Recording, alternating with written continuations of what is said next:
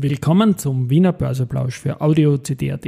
Heute ist Freitag, der 25. August 2023 und mein Name ist Christian Drastil. An meiner Haut lasse ich nur Wasser und CD. Der ATX ist unter dem Jahresstartwert. Die ATX 5 Quali, die startet heute und Waterdrop zeigt sich an der Nasdaq. Dies und mehr im Wiener Börseplausch mit dem Motto Market. And hey, here's Market and me,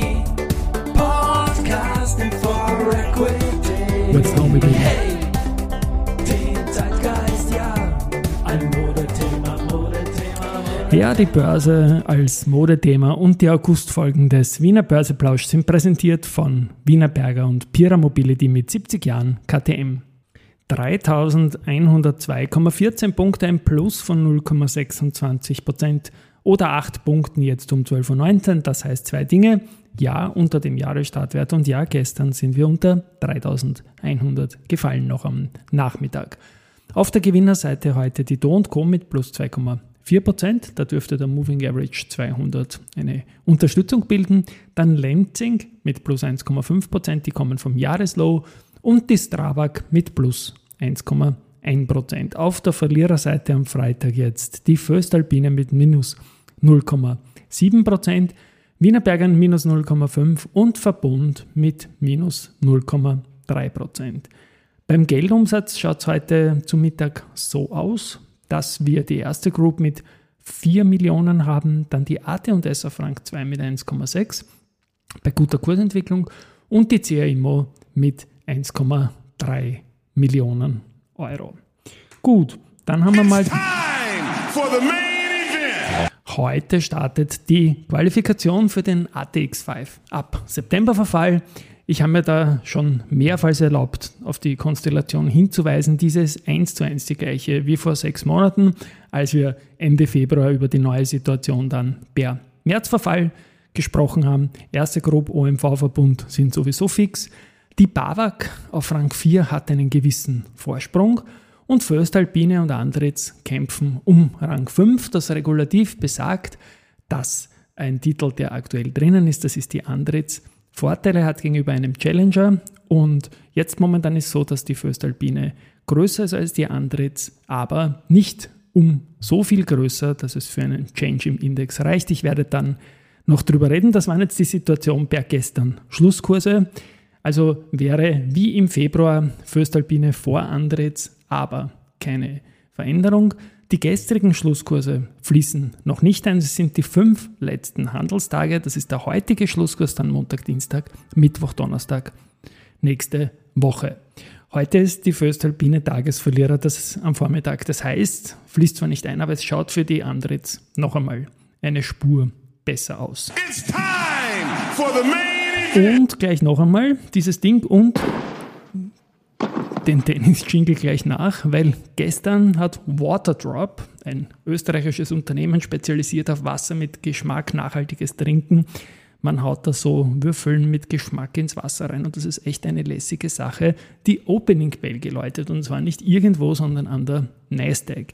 Das Ganze hat jetzt natürlich keinen IPO-Zusammenhang, aber man zeigt sich im Börseumfeld, zeitlich jetzt nicht zufällig das Tennis-Jingle auch eingespielt worden, denn die sind großer Sponsor im Tennis bei den Turnieren. Man hat es auch schon bei Skirennen sehr stark gesehen, aber Tennis mit Djokovic abwärts ist natürlich ein Case für Waterdrop und es passt auch gut. Ryan Taylor Fritz ist auch ein Athlet, der von Waterdrop unterstützt wird und der Martin Murray, der Gründer und, und Chef des Unternehmens, hat die Opening Bell geläutet. Auch Amerika, großer Standort, jetzt schon langsam 20.000 Läden, wo es das Ding gibt, unter Anführungszeichen äh, erst, denn das wird noch wachsen und Walmart ist zum Beispiel eine der Adresse, wo man dieses Wasser mit Geschmack kaufen kann. Eine der Adressen, dass ich es richtig sage. Also ich glaube, nicht nur als Sportfan, sondern vielleicht auch als Börsefan wird man von Martin Murray und von Waterdrop noch einiges hören. Ich hatte im Vorjahr rund um die erste Bank Open im Winters Tennis Turnier Möglichkeit mit ihm kurz zu plaudern auch und ja, es ist ein Main Event das Ganze natürlich. So, was wir noch haben, in einem Tag, also entweder am Wochenende oder am Montag in der nächsten Folge, verrate ich, wo ich anderer Meinung bin als Christoph Boschan. Ich habe es schon die ganze Woche lang gespoilert gehabt. Vielleicht mache ich am Wochenende eine Sonderfolge. Sonst am Montag im Wiener Börseplausch. Der Peter Schaller wird viertes Vorstandsmitglied bei der UBM und das Ganze ab 1. November 2023 er wird dort für die Technik, die Bereichen Timber Construction, also Holz ja natürlich großes Thema, Green Building und Quality Management verantworten.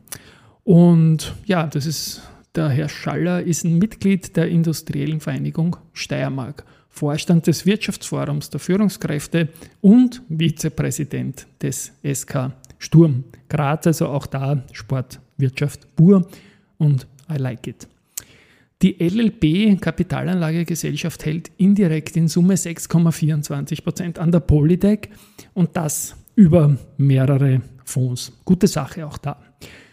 Gratulieren kann man auch dem Gregor Rosinger, der Rosgex, der am 01.01.2015 mit 1000 Indexpunkten gestartet ist, als Showcase-Index, ist jetzt erstmals gestern über 3500 Punkte gegangen. Also eine Performance, die, glaube ich, sonst kein Index geschafft hat. Und im Index unter, äh, enthalten sind Zero Bonds, äh, erstklassiger Schuldner, aber auch Aktien. Momentan keine Österreicher drin, glaube ich, aber ich habe jetzt auch gar nicht reingeschaut. Leonardo, Stellantis, BMW, Mercedes, Lockheed Martin sind die Wetten, die Gregor Rosinger spielt und die auch immer sehr gerne und ausführlich begründet. Also Respekt auch da hier.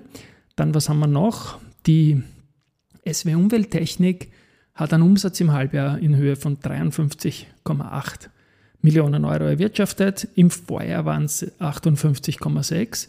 Das ist ein Umsatz, der zwar geringer ist, wie gesagt, aber weiterhin auf sehr hohem Niveau in der Langfristschiene.